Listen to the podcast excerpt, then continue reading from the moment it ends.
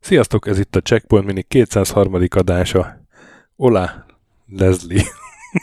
Hola, amigo. Olá, amigo. Donde está la biblioteca?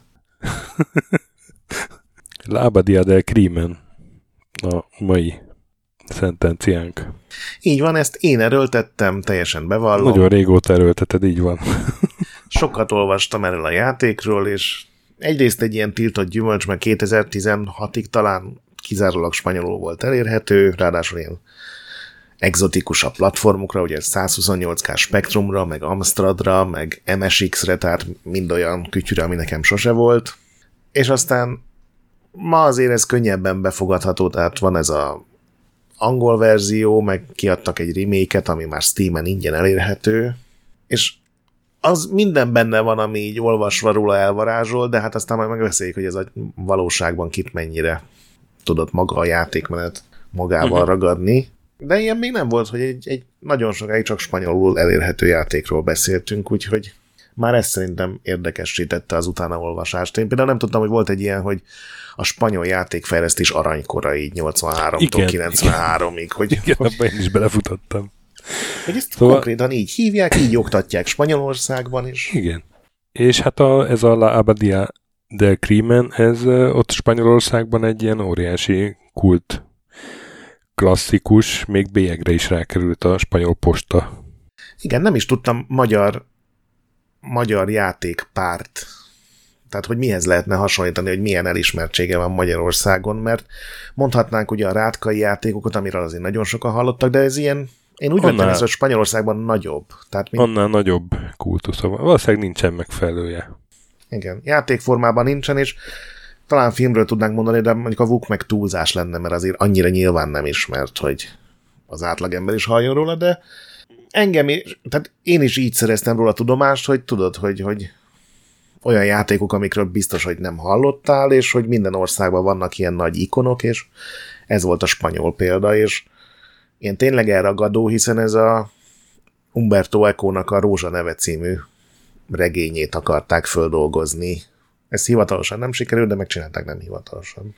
Igen, ugye 87-ben jelent meg, Amstrad CPC volt a elsődleges platform, arra készült el, és aztán az átiratok az pont tényleg a tömeggépekre nem készültek, tehát nem volt C64 verzió, nem volt alapspektrum verzió, csak ez a 128K-s. Igen, de mondjuk pont, hogy a spanyol tömeggépekre készült el, tehát ez meg egy ilyen igen. furcsa igen, ezt akartam mondani, de Spanyolországban pont, pont az Amstrad az, az nagyon ment. A fejlesztő neve az Paco Menendez, ő, ő volt, aki ezt az egészet igazából kitalálta, és össze akarta hozni, és egy grafikus kell még megemlíteni, Juan Delcan. Tehát ők ketten készítették ezt el. És hát ez a spanyol játékkészítés aránykorának nagyjából közepére esett, mert ez ilyen 83 és 92 közötti időszakot szoktak ennek nevezni, amikor, amikor ilyen Dynamic Software, Toposoft, Operasoft ilyen nevű cégek azok virágoztak ott, és én azt olvastam, hogy főleg platformereket, meg, meg shootereket adtak ki, meg néhány kalandjátékot, és itt ugye ez is egy, egy kalandjáték volt. Ez a Paco Menendez, ez, ez akkor éppen hallgató volt, amikor ezt csinálta, programozó hallgató, telekommunikáció szakon, ha jól értettem, és hát ő dolgozgatott játékokon, és egy Made in Spain nevű, gondolom ez egy kiadó volt, vagy... Hát amikor ő ott volt, még csak ilyen fejlesztő, aki a saját játékait adta ki. Igen, igen. De hogy a Made in Spain nevű tehát ez, ez, ez, ez egy cég volt, az segített kiadni a, a Fred nevű játékát, meg a Sir Fredet. Igen, én, én ezekről se hallottam korábban, pedig ezek, ezek indították be ezt a spanyol aranykort állítólag. Itt ő ilyen harmadik, negyedik számú ember volt, és állítólag én, én is olvastam, meg gondolom te is megtaláltad pár ilyen interjút, nem feltétlenül vele, mert ő elég keveset beszélt ezekről, de például ez a Juan Delcan, ez sokat beszélt a haverjáról utólag is, és hogy volt benne egy ilyen fanatizmus, hogy majd egyszer ő is megcsinálja a saját játékát, ami olyan fasza lesz, vagy még jobb, mint a Surfred. Igen, és hát a Surfred után a, ez a Made in Spain, ez azt, akarja, azt akarta, hogy hát akkor továbbra is csináljon szépen ilyen játékokat. Ő, ő meg egy olyan figurának tűn nekem, aki hát nekem lehet, hogy rossz a hasonlat, de ez a Kurt Cobain jutott nekem eszembe. Igen, sok szempontból ez a... Hogy azt teszi tönkre, hogy sikeres lesz, amit csinál, vagy, vagy az, azt így nehezen viselte legalábbis ez, hogy siker, sikeres lett, azt meg, hogy, hogy akkor elvárják, hogy, hogy akkor tessék hasonló ütemben hasonló faszadókat csinálni, azt meg pláne nagyon korán úgy gondolta, hogy elüzdeti esedett a játékipar, tehát nem tudom, hogy mit szólna most a, a mostani hát monetizációs játékokat. időköz. Igen. Úgyhogy Ez a... bennem is felmerült egyébként, majd később a, pont a, az Abad érdeklében kapcsán, hogy szerintem sokkal jobban esett volna neki, hogyha meg nem értett művész lehet, mint díjakkal teli szórt dolog, de ennek a Made in Spain-nek utána olvastam, és ez egy fokkal bonyolultabb, vagy érthetőbb, hogy, hogy ez a Surfred, ez ilyen Spanyolországban akkora siker lett, ami néhány tízezer darab eladását jelenti, ami uh-huh.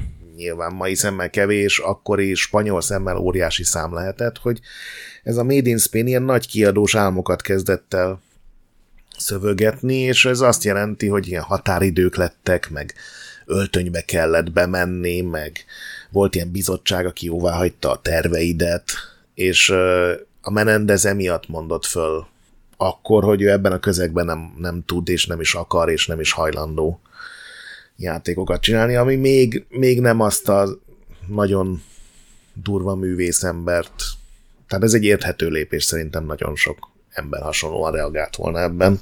Hát ő igazából egész életében három játékot csinált, és ugye a harmadik volt a, a Lába del Crimen, ami a, a bűn apátsága, jól fordítom. Igen, állítólag ez volt a Rózsa nevének a munkacíme. Igen, mert hát a Rózsa nevét dolgozta fel ebben a kalandjátékban, és hát ő nagyon van azt gondolta, hogy majd ír az Umberto Eco-nak, és az úgyis engedni fogja ezt, hogy feldolgozza. Írt az Umberto Eco-nak, Umberto Eco meg nem engedte. Igen, erről is többfélét találtam, és a regényéből videójáték készüljön. Volt, és ahol ez a Delkán a legrészletesebben ír, hogy nyilatkozik róla, azt mondta, hogy az ügynökségnek írtak, és az volt a baj, hogy a elérték az Echo-nak az ügy, irodalmi ügynökét, uh-huh. aki egy ilyen vénséges vénfickó volt, és nem tudták neki elmagyarázni, hogy mi az a videójáték, hogy, ah, hogy mit szeretnének aha. csinálni belőle. És hogy lehet, hogy az Echo belement volna, mert... Ja, hogy nem is személyesen az Echo, értem. Igen, igen, hanem Hát gondolom az ő címét nem lehet így megtalálni, csak úgy főleg nem a 80-as évek közepén internet nélkül. És egyszerűen felhagytak a próbálkozással, mert a tizedik elmesélés után sem tudták megértetni a fickóval, hogy mi az az Intel, vagy mi az a videójáték. Hát ugye 86-ban lehetett ez, 86 végén, uh-huh. akkor még ez valahogy ilyen érthető is volt, hogy egy idős olasz uh, irodalmi ügynök nem feltétlenül tudja, hogy mi ez a videójáték, hogyha nem voltak pont unokái, akik ezzel csesztették volna egész nap. Igen, de aztán pár év alatt végül is javult a helyzet, mert aztán a Delfines játékot megengedte.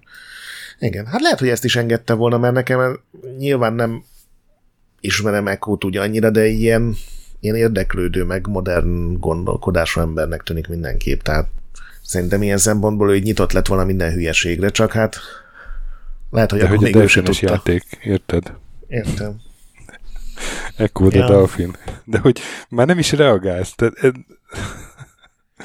nem, én a... nyögjél egyet, vagy valami. Ezt most teljesen bevettem, azt hittem a Delfin is csinált egyet, mert később voltak ja. a Echo, Umberto Eco könyvek alapján készültek hivatalos feldolgozások, tehát ő ebben benne volt. Aha. De értem, Echo. Ah, tessék, utólag megkaptad a szerotoninodat.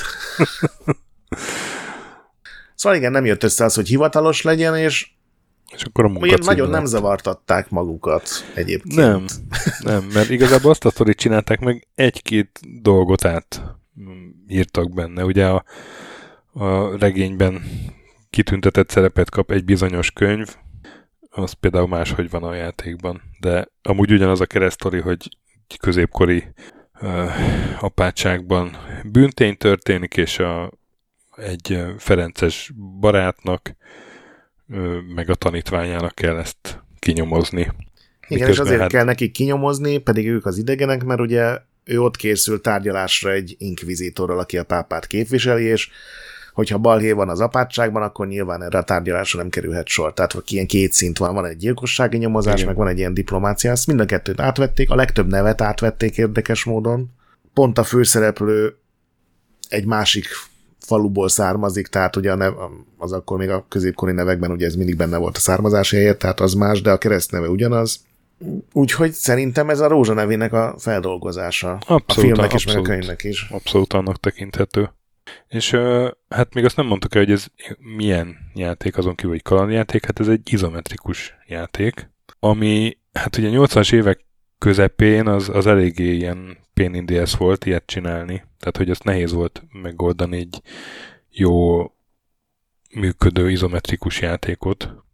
Vannak ennél nagyon sokan próbálkoztak vele, meg sokan jól meg is csinálták, de hogy az egy ilyen kiemelt programozói tudást kívánt. És hát a, a Menendez ezt nagyon faszán megcsinálta, tehát szerintem a motorja az valami egészen zseniális ennek a játéknak, és nem csak azért, mert hogy, hogy jól meg van oldva, hogy tudod, így takarásban vagy a karakter, akkor tényleg rendesen takarva, meg ilyenek, hanem az is, hogy a terep, vagy, vagy hogy, hogy az apátság, tehát a pálya térkép, vagy nem tudom, hogy mondjam, a, a játéktér, az tele van NPC-kkel, akik élik a mindennapi életüket, tehát a, az apátságnak a mindenféle szerzetesei, azok a, tartják a, a regulát, ugye, esznek, imádkoznak, és, és ez is a játék része, hogy neked is tartanod kell, tehát a, a szerzetesi kötelességeidet azt nem hanyagoltad el holmi bűnügy miatt, és szerintem ez a része nagyon olyan játéknak, hogy, hogy 87-ben azért ez, ez nagyon szokatlan lehetett, hogy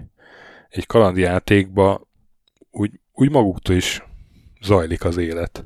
Nem csak hát azért, meg, hogy te... igen, és, és hogy valós időben megy az egész játék, Igen. tehát hogyha egy helyen megállsz, egy forgalmasabb helyen, akkor gyakorlatilag az egész apátság megfordul körülötted. A, a, aki a, az ilyen másolókhoz tartozik, az elmegy reggeli után a, a skriptóriumba, aki uh-huh.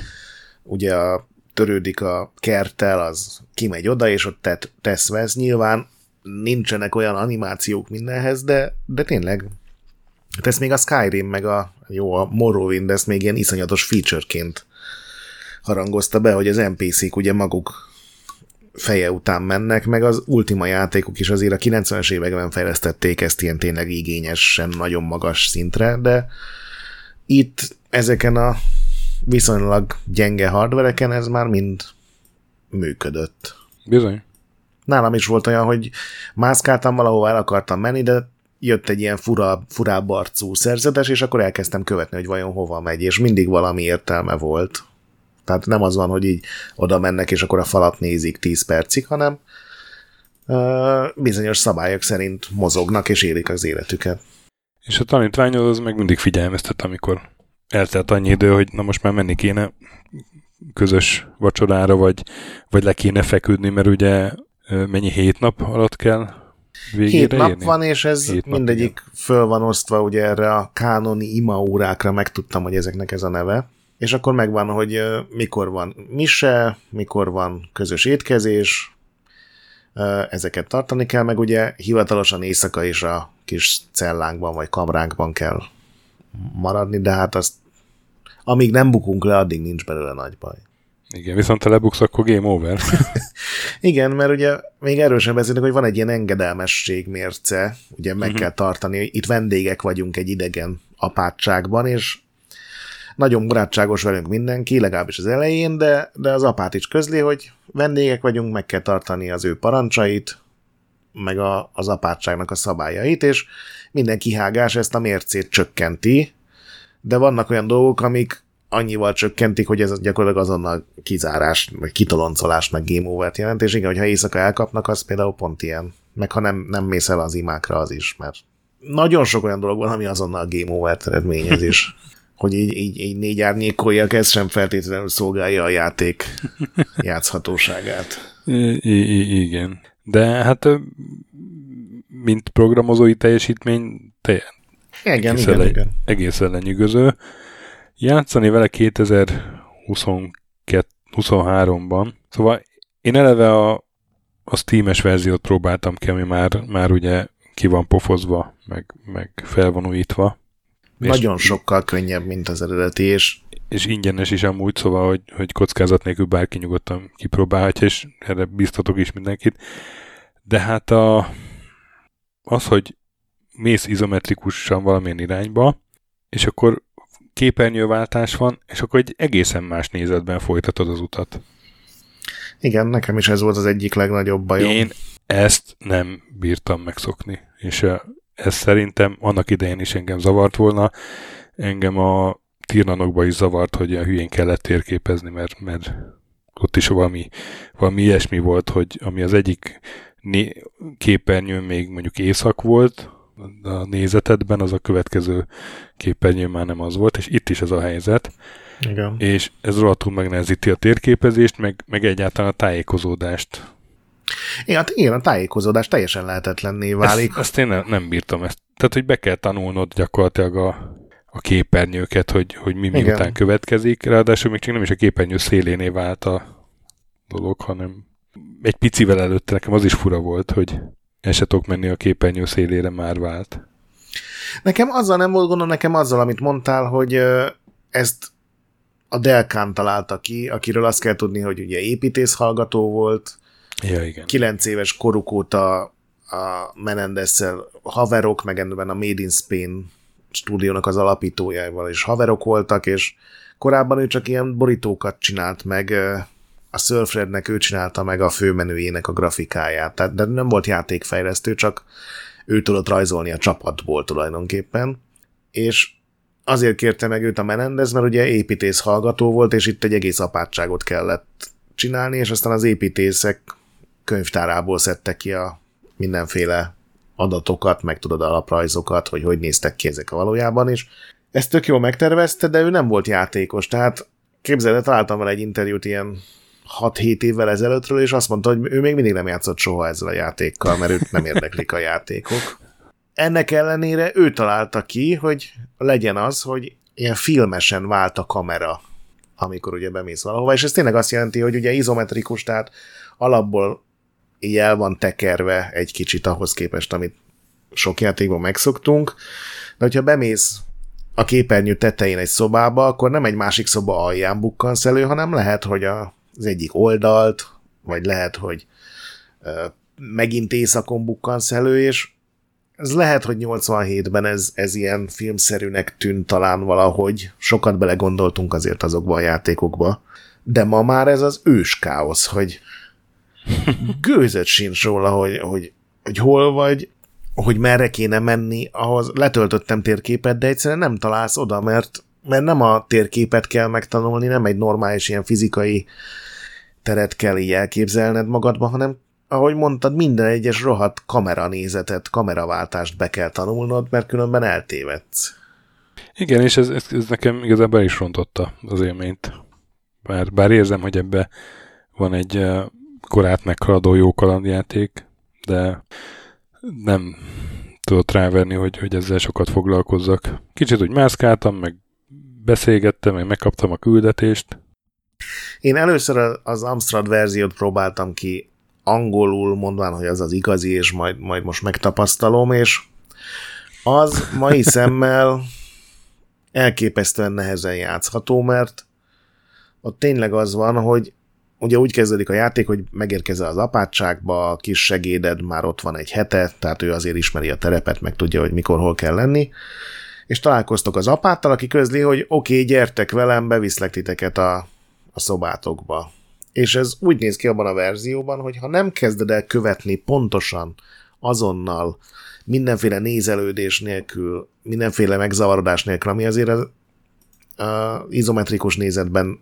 megtörténik, ha nem zavar, tehát nem szabad, hogy megzavarjanak ezek a kameraváltások, ami első néhány alkalommal rohadt nehéz, és hogyha ez az apát ez ilyen, nem tudom, 10 centivel eltávolodik tőled, akkor már elkezd örjöngeni, hogy miért nem teljesíted a parancsát, az volt a parancs, hogy kövesd, és lecsökken egy harmadával ez az engedély vagy, vagy hogy hívják ezt az engedelmesség mércéd.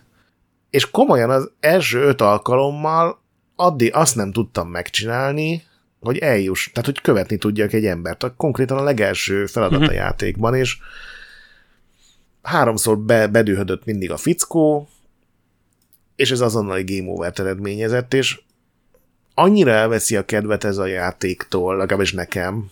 Én mhm. ezt különben is nehezen bírom ezt, amikor tudod, így nagyon sok, tehát így nyomozol valamit, vagy kiderítesz valamit, és utána előről kell kezdeni. Ezt is lehet jól csinálni, hogy tudod, mindig fölgyorsítod az elejét, hát nyilván ez a játék még nem ilyen, legalább sokszor lehet menteni, meg, meg, meg bárhol lehet menteni, tehát ez működik benne, de annyira szaggatottá teszi ez a sok game over, hogy én is átváltottam a Steam-esre, ami ilyen szempontból sokkal barátságosabb. Én úgy vettem észre, hogy ez az új verzió, ez néha még a valós idejűséget is egy kicsit, mintha leállítaná, hogy amíg nem csinálsz meg egy fontos dolgot, addig nem kezd el telni az idő. Én úgy uh-huh. vettem észre. Legalábbis a régihez képest sokkal türelmesebb, az biztos. De ja, így ott van benne egy fantasztikus játéknak az ígérete, és, és elképesztő, hogy 87-ben egy ilyen kalandjátékot csináltak, ami viszonylag realisztikus nyomozás van benne, egy csomó karakter, nem feltétlenül ilyen klasszikus kalandjáték, hogy tárgy használatra épül, meg párbeszédekbe dönthetnél, inkább egy ilyen modern narratív játékra emlékeztet leginkább, és, és mindent megtettek érte, hogy ne legyen élvezetes, és ezt, ezt direkt, explicit módon megtették, ezt is megtaláltam egy interjúban, hogy, hogy azt mondták, hogy amikor a ilyen könnyű befogadhatóság, meg Pakónak a fanatizmusa találkozik, mindig Pakó győzzön a fejlesztés során. Tehát soha nem tesznek semmilyen engedményt. Szóval ilyen nagyon furcsa kettősség van bennem, hogy ez a formátum ehhez a történetmeséléshez nem alkalmas. Tehát például ugye egy kalandjátékban teljesen hozzá vagy szokva, hogy meglátsz egy NPC-t, és valahogy rákattintasz, vagy odamész, és beszélsz vele. Itt, hogyha egy NPC baktat, akkor nem éred utol, mert pontosan ugyanolyan gyorsan megy, mint te, csak ugye sokkal jobban navigál a, a, a katedrálisban, vagy mi az Isten apátságban, és ezért egy csomószor volt olyan, hogy valakivel beszélnem kellett, de ő meg mászkált, és ilyen tíz képernyőn keresztül üldöztem, mert jó gondolom valóságban se lehet üvöltözni, vagy kiabálni, de hát azért könyörgöm. Játszhatóvá kéne tenni. Igen, hát akkor egészen hasonlóan érzünk a játékkal kapcsolatban. De ugyanakkor meg ott van benne, hogy ez egy mekkora ötlet, meg, meg 87-ben valós idejű kalandjáték. Igazából sokkal jobban fölhúztam magam ezen, mint egy sokkal szarabb játékon szoktam, mert egyszerűen érzem, hogy annyira jó az ötlet, hogy, hogy nagyon kár, hogy ez nem, nem öregedett úgy, hogy még ilyen 2023-ban is elvarázsoljon. De valami asúgja, hogy ezt nem fogod düböl végigjátszani. Nem, mert sajnos pont a maga az irányítás, a játék, a tájékozódás az, ami legjobban zavar. Mert vannak benne ilyen olyan dolgok is, ami, ami tök természetes, hogy 87-ben ezt így csinálták meg. Tehát nem tudom, azt észrevetted, de hogy amikor megérkezel, akkor egy szemüveg van nálad. Uh-huh. Mert ugye a, ez a Gier Mó az gyengén lát, és ez előjön a sztoriban is. Tehát amíg nincs nálad szemüveg, vagy amíg nincs nálad szemüveg, nem tudsz elolvasni egy fontos információt egy papírról, ami nyilván erőltetett, de oké, okay, kalandjáték, teljesen elfogadjuk. De az első éjszaka után eltűnik a szemüveg a tárgylistárból, és én azt hittem, hogy ez egy programhiba.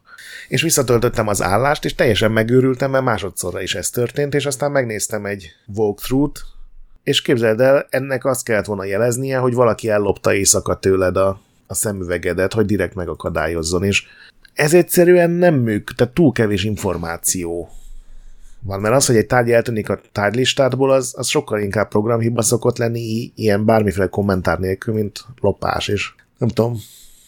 Még, még azt találtam ki, hogy így nagyon látszik ezen a játékon, hogy megjelenés előtt ketten látták. Egy fickó, aki sose játszott még ezzel sem, meg a végtelenül fanatikus elszánt programozó, aki, aki meg egyszerűen nem látott nem fogadott el akadályokat a, a fejében levő terv, meg a valóság, vagy a játszhatóság között, még akkor sem, hogyha ez esetleg jobbá tenni a játékát.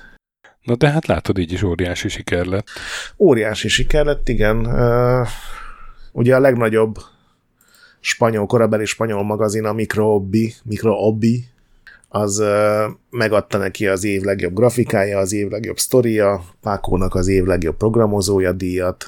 Viszonylag jól fogyott, nem lett akkora anyagi siker, mint kritikai siker, azt olvastam, de így is sokkal jobban fogyott, mint a, ahogy a két fejlesztő várta, mert ők szerintem úgy voltak vele, hogy olyan faszát csinálunk, hogy ez, ez sose lesz egy megértett, elfogadott, sikeres dolog, és aztán, ahogy mondtad, ilyen kicsit nirvánásan mégiscsak siker lett, és nem biztos, hogy ez jót tett nekik.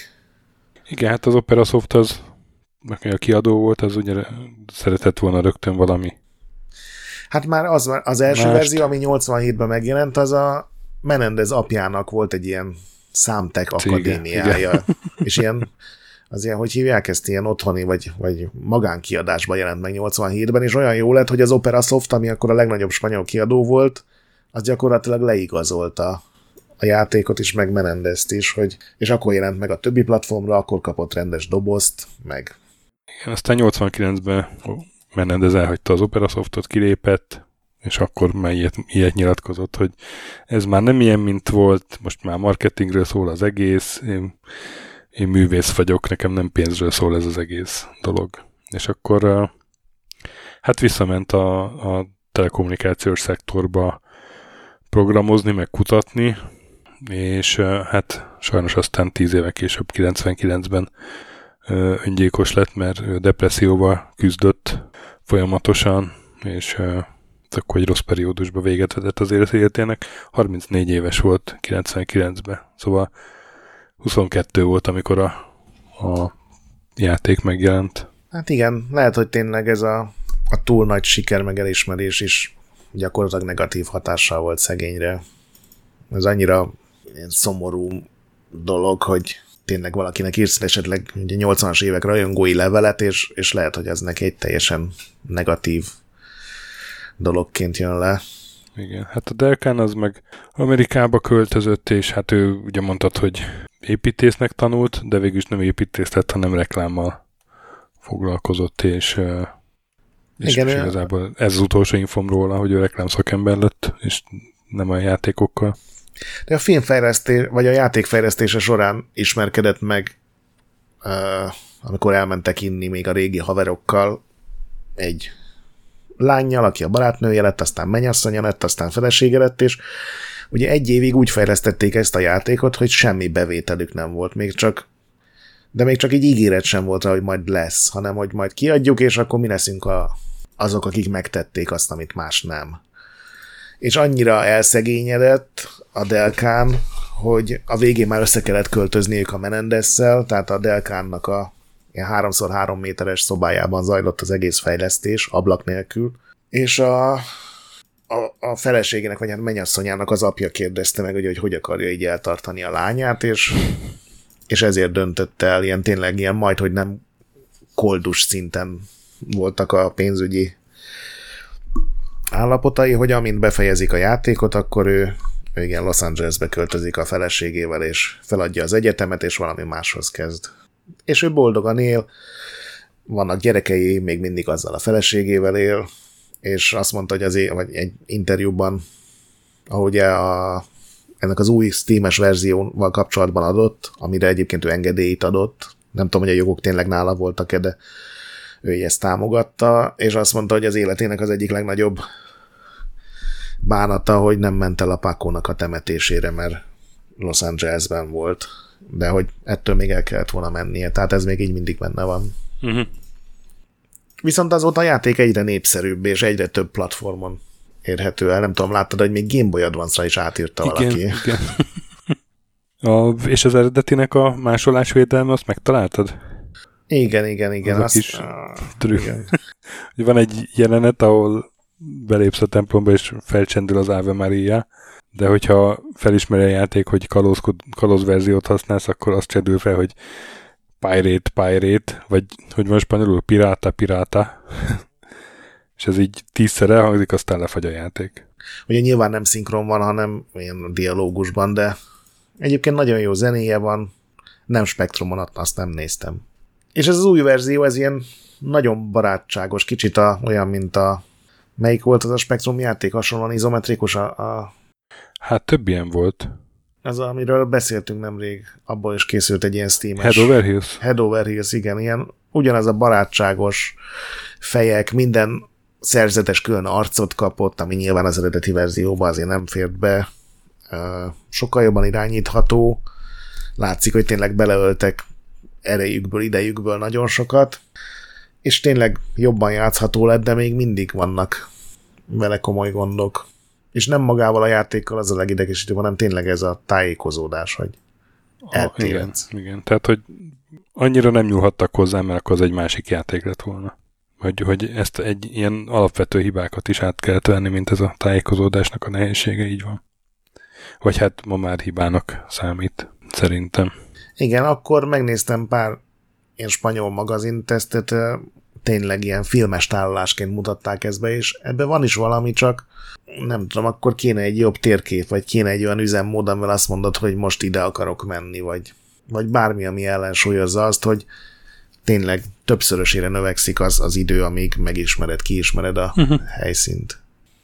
Hát úgyhogy játszatok a La Abadia de Creamen Steam-es ingyenes verziójával, aztán döntsétek el, hogy tovább játszatok-e vele. Most így ezt tudom mondani. De tényleg, jó, tehát hogy 87-ben találkozom vele, és mondjuk egy angol verzióval nyilván, vagy még inkább egy magyarra, akkor valószínűleg nagyon szerettem volna. Igen. De még nem fejezzük be a adást, mert van még egy toplista is. Top 10 középkori játék. Egyszerűen ennyi a kategória. Nem tudom te, hogyan csináltál vele valami szűkítéseket. Sokat. Én, én, én, én is, igen. Tehát, hogyha részben középkorban játszódik, az, az nem, nem számít, tehát Civilization, meg, meg Rise of Nations, ilyeneket nem raktam bele. Detto. Azt azért megtettem, hogy, hogy legalább 90%-ban középkor legyen. Tehát nem muszáj 100%-ig, de mondjuk ilyen, mert akkor ki kellett volna hagynom egy játékot. ja, értem. Én nekem szerintem mindegyik uh, akkor játszódik, de biztos lehetne benne hibátlan. Én még azt raktam bele, hogy mindegyik tényleg a földön játszódik, nem fantazi, lehetnek benne speckó képességek, tudod, ilyen nagyon-nagyon varázslás, az, azt inkább nem. Van olyan, amivel van varázslás is, de abszolút nem ez a lényeg. És én még mhm. beleraktam egy olyat, hogy európai középkor, mert mert hát az Abadia del Crimenhez az illik, úgyhogy én az ilyen kínai egyetésítést, a Ghost of Tsushima-t, meg uh-huh, uh-huh. csomó szamurájos, vagy hát a szamuráj az később volt valószínűleg, de hogy ilyen, ezeket kihagytam. Tulajdonképpen én is.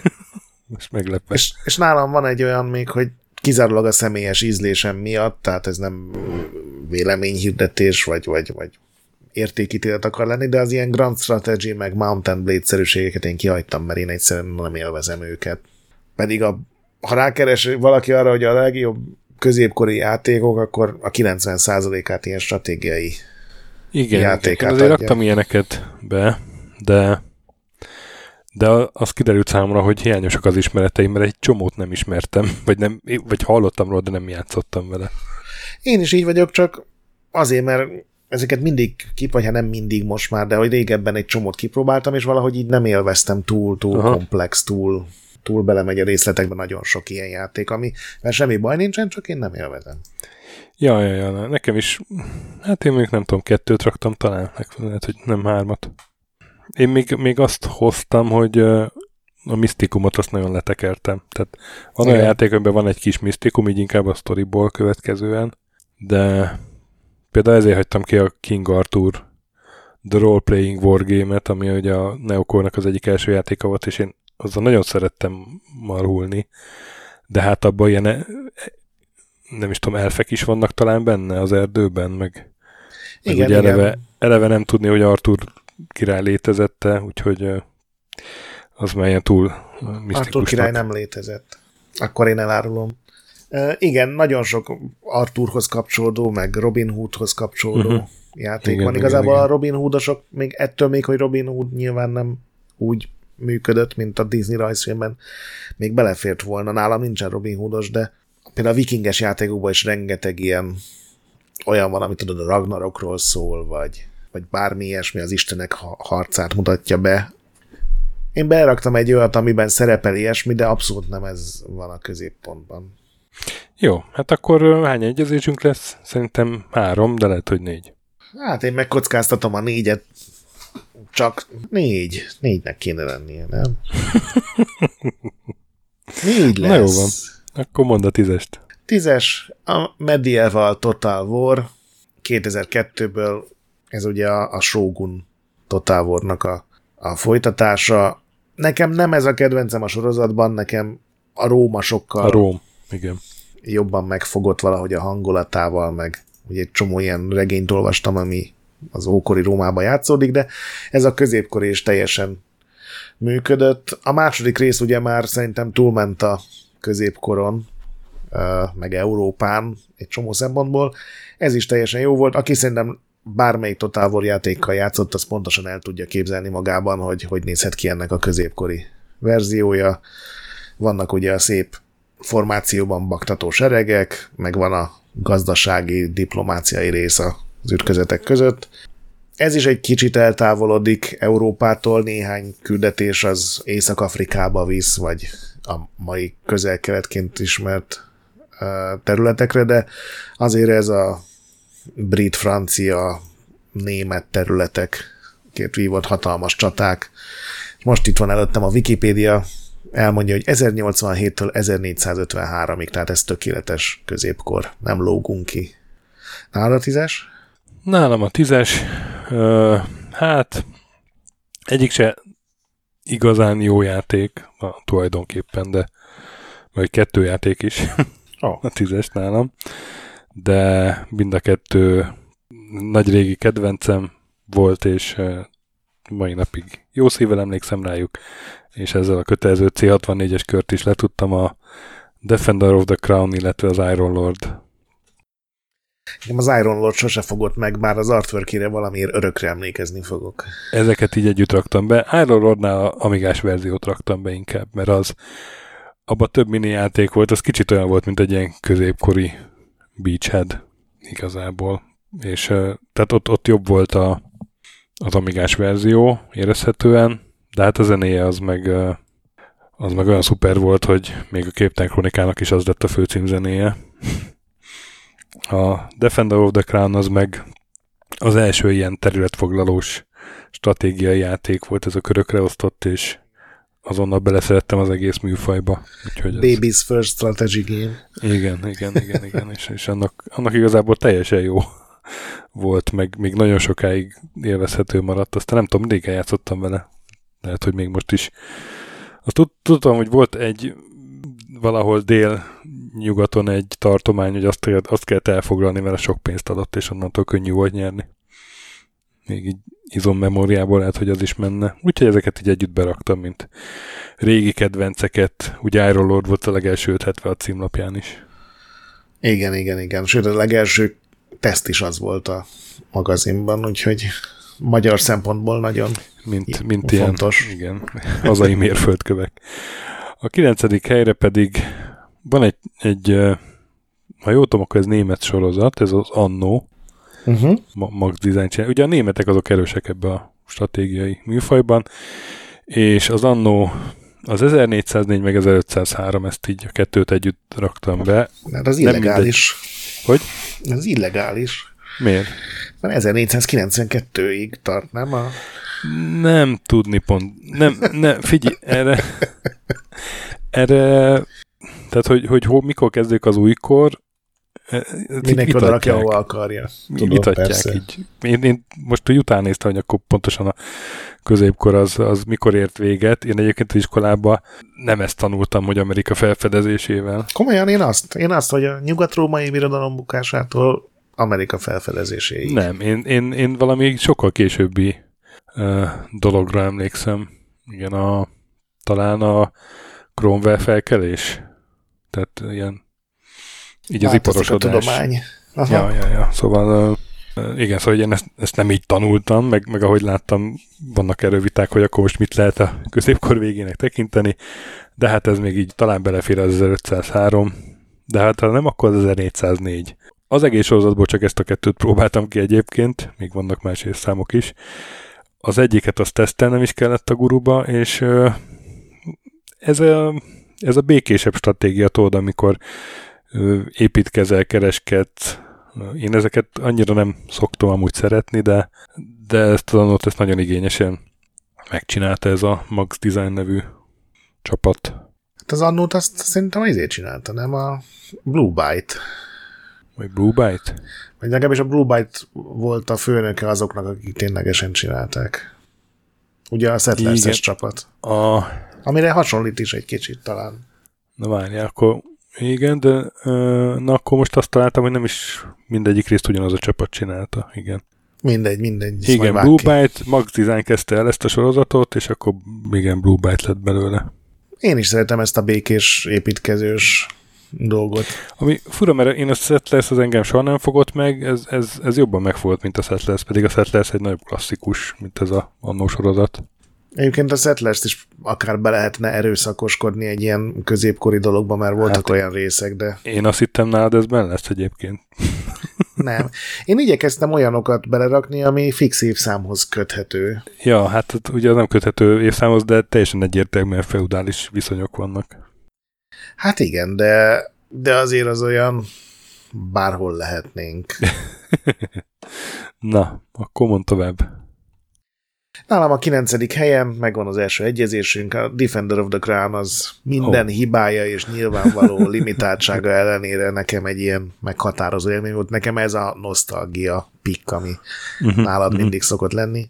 Én ezt rohadtul élveztem a Commodore korszakból nem sok, vagy nem minden játék maradt meg ilyen élesen, de a, a Defender of the Crown az mindenképp.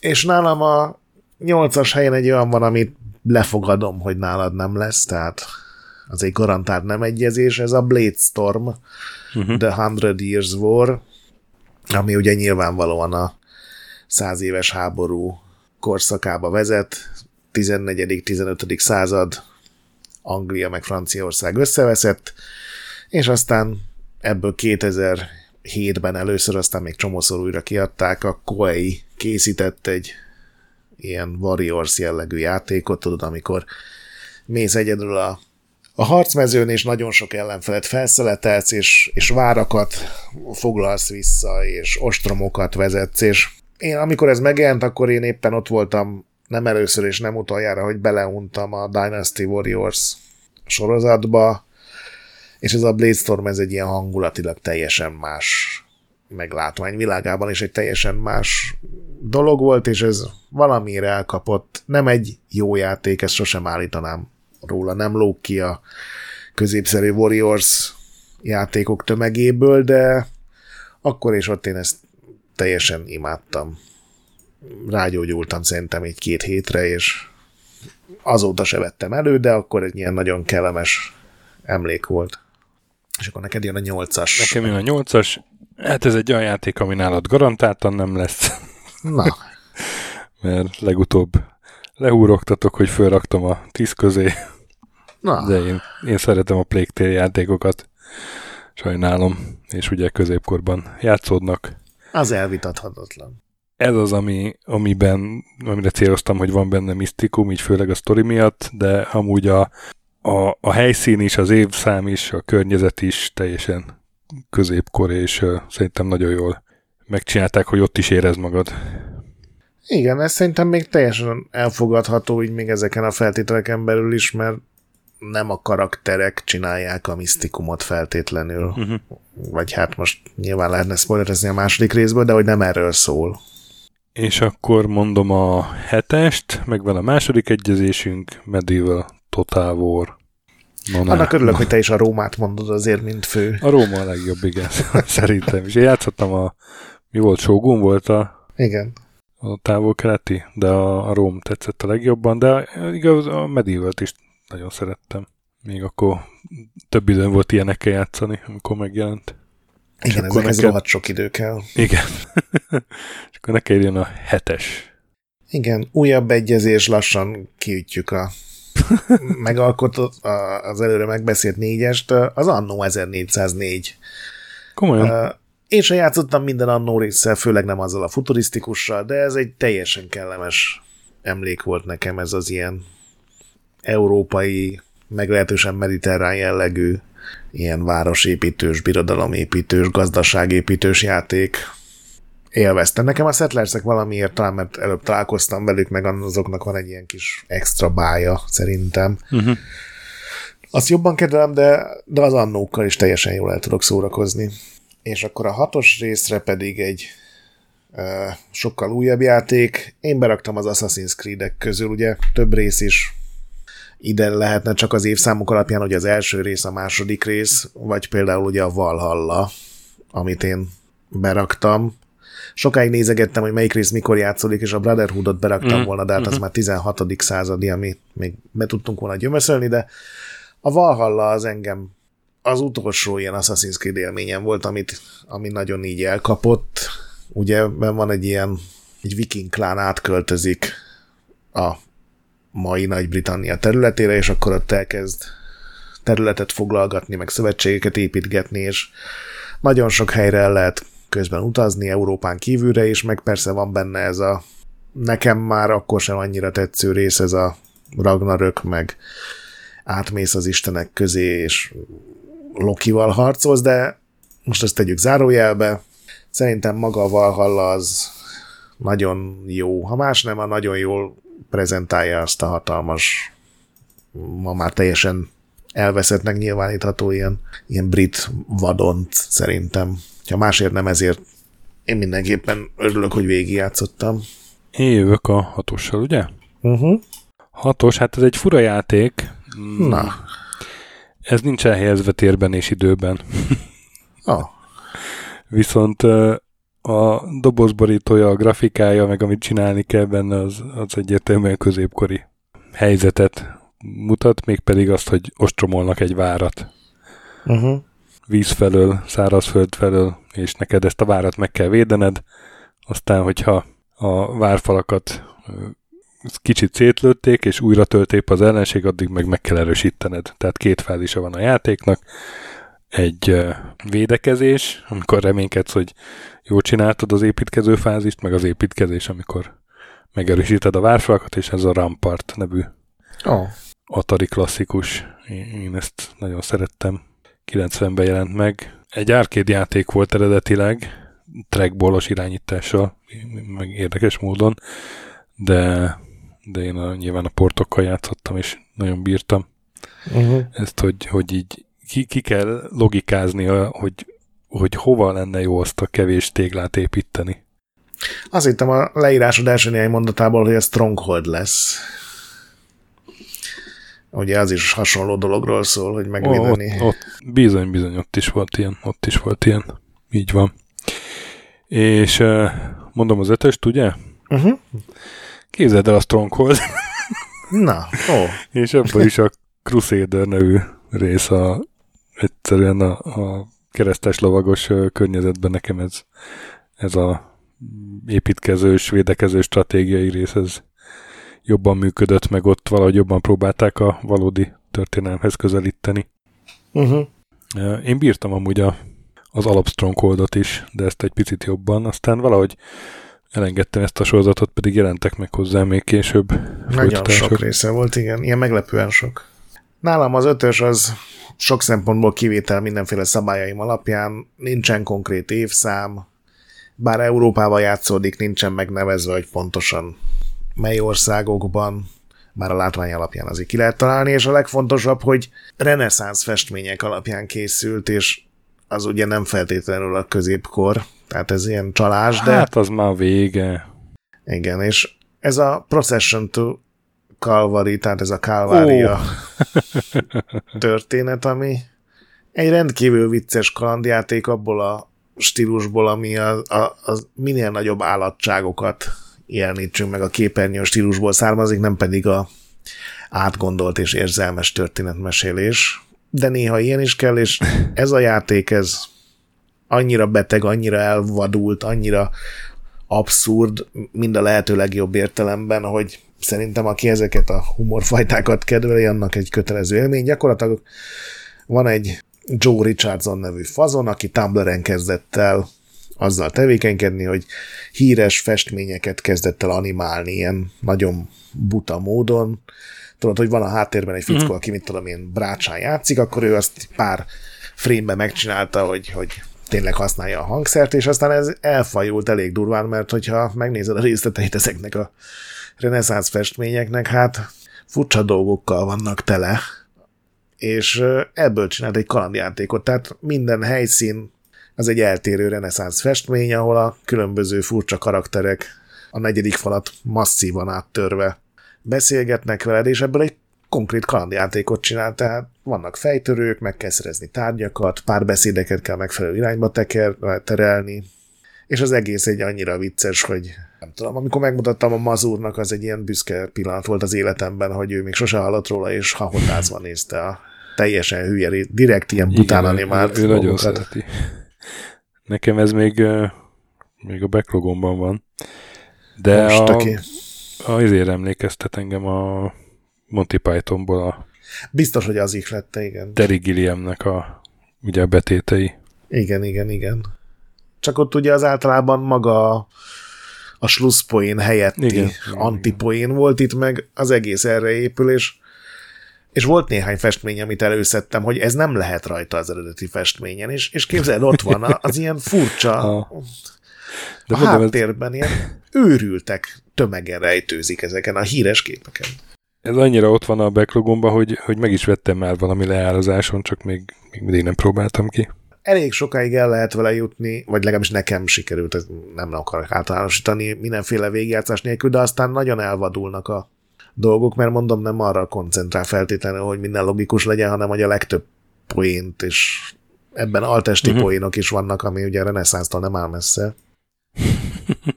nagyon, nagyon jó szövegekkel van tele, szóval nálam ez volt az ötös, és a négyes helyre ennek a gyakorlatilag a teljes tematikus ellentéte az a sötét középkora, a baszorkányperek és a, a Pest is, és a, a szegénység és a feudalizmus. És Buda is. Nem, az pont nem.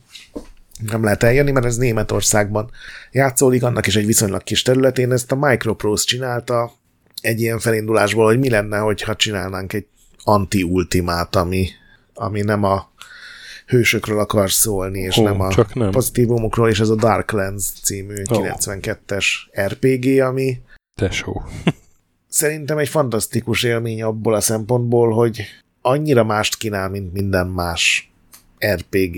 Most már vannak indiátékok, amik nagyjából ezt a korszakot, ezt a fajta ilyen koszos realizmus próbálják előtérbe tolni, de 92-ben semmit nem lehetett ehhez hasonlítani. Ez tényleg arról szól, hogy a valós német térképen, a akkori valós német viszonyok között kell karakterünkkel RPG-szerű módon, tehát vannak harcok, de nem elfek meg óriások ellen, hanem kéhezett farkasok meg rablóbandák ellen kell harcolni, és a, a naptár szerint kell utazni, van benne diplomácia, van benne nagy politika, meg vannak ilyen sokkal földhöz ragadtabb dolgok. Elég tehát ez még oda tartozik, ahol ugye sokat kell jegyzetelni, még ez sem annyira felhasználó barát, mint lehetne, de például az Abadia del Crimennél azért sokkal játszhatóbb. Abszolút, abszolút, és vannak benne szép nagy állóképek, rajzok, mert ugye maga a játéktér az, az elég puritán itt Igen. ott, még főleg csata közben. De hát 92-ben jelent meg, amikor a, teljesen ez a Dungeon Crawler láz volt még, ugye 91 volt a Eye of the Beholder 2. Igen, 92 meg ugye az Ultima Underworld is az is erről szólt. Annyira ilyen előremutató játék volt ez. Igen, tulajdonképpen az Open World RPG igen, igen, egy Open World van. Így van, így van, így van. Nem csoda, hogy én is felraktam a négyes helyre. Hát tökéletes. Ez a harmadik egyezés már, és még biztos vagyok benne, hogy lesz. Negy, negyedik, nem? Medieval, Defender, Anno, igen, és Darklands negyedik. Tökéletes. Egyezésünk. Hát a harmadik, az, azt végül is nem muszáj egyezésnek elkönyvelni, de az Assassin's Creed, én a kettest raktam fel. 15. századi Olaszország, az még éppen a középkor, és hát Ezio. Nekem, nekem az ő kalandja volt a, az egyik legerősebb a uh-huh. Assassin's Creed korpusban, és hát ez, emiatt kellett kikötnöm, hogy 90%-a játszódik csak középkor, mert ugye az a rohadt izé jelenkori keret. Ez, Azt simán zárójelbe lehet tenni. Ez ott van. Én meg sem említettem az én Assassin's Creed-ben a modern szállat, mert annyira jelentéktelen. Legalábbis szerintem van, aki azt szereti egyébként. Igen. Akkor most jön az ötödik egyezésünk, vagy nálad hol lesz? Nem, nem, az még lejjebb lesz szerintem. Nálam a harmadik helyen egy idei játék van, de nem az az idei játék, amire gondolsz. Mármint a 2022-es, bocsánat, még nem álltam át teljesen. Ez az 1428 Shadows over Silesia, oh. ami egy cseh indie stúdiótól érkezett, bár meglepő módon 1428-ban játszódik Sziléziában, a huszita háborúk korát dolgozza fel a, azt, amikor a országon belül is egymásnak estek az emberek, ugye vallásháború tört ki, és nagyon jól néz ki, stílusos grafikája van, ez is egy RPG, de nagyon erős narratív szálakkal, tehát tudod, ez az ilyen modern kalandjáték, modern RPG keveréke. Vannak benne logikai feladatok, vannak benne, ahol csak a párbeszéd, de tudod valahogy így, így, így kihúzni magadat a szarból, és a nem akarok spoilerezni, mert új játék, és egyébként még én sem vagyok a végén, de hogy azért ez így feszegeti kicsit a földhöz ragadt mágiamentes határokat, de ez ugye a kereszténységnek a különböző, hát hogy mondjam, korrekten nem szektái, hanem felekezetei uh-huh. nek a harcát ugye azért ott misztikumnak is be kell lépnie, és szerintem egy nagyon jók a indiáték tavalyról, ami kevesebb figyelmet kapott annál, mint amit érdekel. Szerintem már ez, hogy 1428 és 20 itt a háborúk, ez már szerintem egy csomó embernek fölkelti az érdeklődését, és tényleg igényes a megvalósítás. És a második? A második egy olyan játék, amit már számtalanszor mindenféle toplistákra megpróbáltam begyömöszölni. Ó, tudom. Játszatok Ken Follett Pillars of Earth kalandjátékával. Ezt a Daedalic csinálta 2017-ben. Nyilván ez a híres regény dolgozza. Föl egy kicsit teltél stílusban, és de a megvalósítás maga az azért a klasszikus kalandjátékokat jobban idézi, tehát nem ilyen 3D-s környezetben kell mászkálni, és ami, ami talán kicsit negatívum, hogy nagyon sokszor nem az van, hogy van egy jobb, meg egy talán rosszabb vezető megoldás, hanem két mocsokszar opció közül kell választani, de aki olvasta a könyvet, és főleg adta háttérfigurákra gondolok, hiszen ez nem magának a, tehát nem azokról a karakterekről szó feltétlenül, akik ugye a eredeti regényben a főszerepet kapták, hanem egy csomó dolog, ami a háttérben zajlott, és hát ez nem volt egy barátságos korszak, amikor ez játszódott, de nagyon hosszú kalandjáték, és ráadásul ebben is benne van az, mint a teltéjátékok, vagy a saját döntéseid, választásaidnak a következményei azok így hosszú távon elkísérnek. Tehát tényleg össze lehet veszni valakivel, és akkor az 2-3-5 óra után is megpróbál keresztbe tenni nekünk, meg persze nyilván fordítva is. Biztos voltam benne, hogy föl lesz nálad.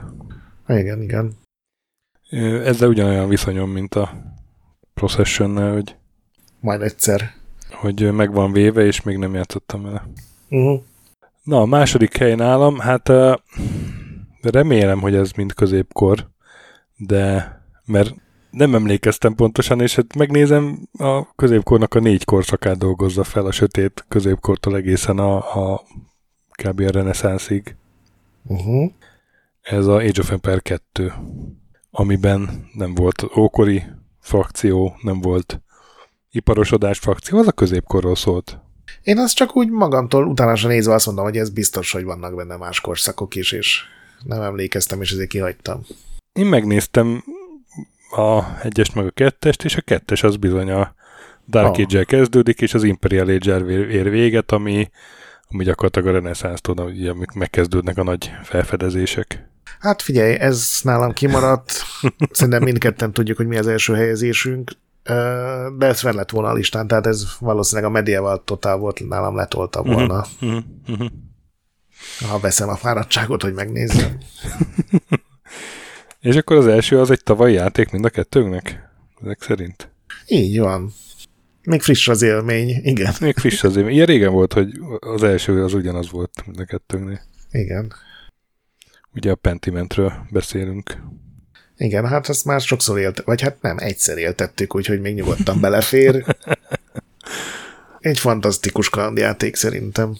Ajánljuk mindenkinek, és főleg, nem tudom, nekem főleg az a része tetszett, amikor amikor mondjuk más játékok vége, véget érnének, és ami utána jön még az, az egészen szenzációs.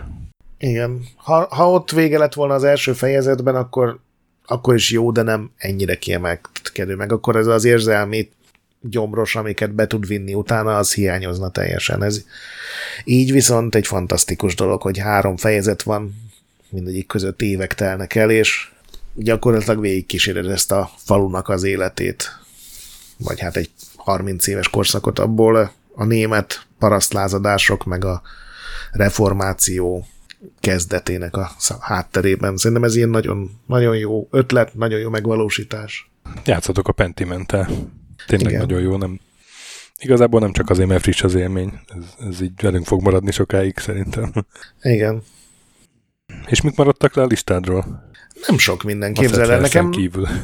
nem, azt, azt föl akartam rakni, mert az ugye nem ilyen konkrét helyen játszódik. Meg az egyikben például a rómaiak küzdenek a vikingek ellen, tehát az ilyen fantáziább. Nálam elég kevés, mert mondom, annyi megkötést csináltunk, uh-huh. hogy az elején még ugye írogattam ilyen japán, meg kínai, meg indiai környezetű játékokat is, de aztán azokat leszettem, és azzal majdnem mindenki esett. Hát az Age of Empires maradt le a listámról, ment a, ment a második rész, az nagyon csúnyán, úgyhogy én nagyon kíváncsi leszek, hogy mit fognak még hát hozni igen, a hallgatók. Igen, kommentekbe ami... jöhet még. Nekem még a Lords of the, Lords of the Realm jutott eszembe, és ilyen stratégia. A, rengeteg stratégiai játékot yeah, lehagytunk. Knights, ugye ez a, Knights and Merchants. Igen, meg a Patrician sorozat, meg a, ugye a Paradoxnak az ilyen Grand Strategy játékaiból mindegyik, mert azokkal nem játszunk meg. Most láttam, hogy van nagyon sok ilyen Steam-en ilyen olyan, mint a Settlers, de hogy sokkal komolyabban veszik az építkezés, hogy így falanként kell fölépíteni a házakat. Annyira egyik sem fogott még meg. Aztán volt a Ubisoftnak ez a kardozós, ez a Forerunner. Hát igen, de... Ja. ja az nem volt olyan a célos. Meg a Crash the Castle jutott még eszembe. hogy gondoltam, hogy sosát felhúzom, berakok egy feles játékot. Crash the Castle-re ellopták a Angry Birds-et, ugye? A Kingdom Rush is tulajdonképpen Tulajdonképpen. A varázsolt tornyokat leszámítva persze, de... Hát igen, meg a mindenféle lényeket. ja igen, mind, igen, lények az ellenfelek. Na, szerint na, akkor öt egyezésünk volt, tök jó. Igen. Tök jó, majdnem hat. Hát sajnos a medieval ütötte volna ki, úgyhogy szám maradt volna, de igen, itt... Öt és fél, hogyha Assassin's Creed-et is számítjuk. Na, akkor legközelebb jövünk. Vagy vendéges, vagy mini adással, ezt a Abadiadel Creement. És ezt garantáljuk, hogy vagy ilyennel, vagy olyannal. a Abadiadel Creement ezt uh, nyugodtan próbáljátok ki, mert ingyen van, és érdekes dolog, de hát uh, a játszásához kell egy kis, kell némi türelem, és meg egy végigjátszást tudok ajánlani. A, a, a miénktől eltérő agyszerkezet, tájékozódási képesség. Igen. Játszhatok sokat, mentsetek a boss fightok előtt, gyertek Discordra velünk, ahol jó társaság van, olvashatok Retroendet, ahol napi kontent van, hallgassátok másik podcastünket, a Képtelen Krónikát, amiben akár középkorról is eshet néha szó, a BIOS ne piszkáljátok, értékeltek minket 5 csillagra, lehetőleg Spotify-on és iTunes-on, a nagy pixel pedig még mindig gyönyörű. Sziasztok! Sziasztok!